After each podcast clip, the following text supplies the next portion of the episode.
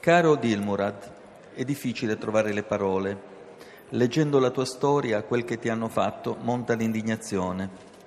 Ora ti trovi nel campo di lavoro di Navoi. Ho letto che sei malato di una polmonite acuta, che hai urgente bisogno di cure e che sei detenuto in una cella angusta e umida e che hanno creato nel tuo corpo una dipendenza da droghe psicotrope. Tua moglie e tua figlia di 5 anni sono morte di un incidente automobilistico durante la tua detenzione.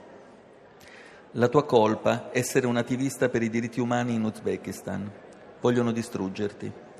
Io farò quanto possibile per dare eco alla tua storia, perché non passi inosservata la tua sofferenza e si conoscano le cose che tu hai denunciato. Abbiamo bisogno di intellettuali onesti, di persone semplici disposte a battersi contro le ingiustizie. Noi siamo con te. Questo è il messaggio che Dilmurat Saidov, messaggio di Igort.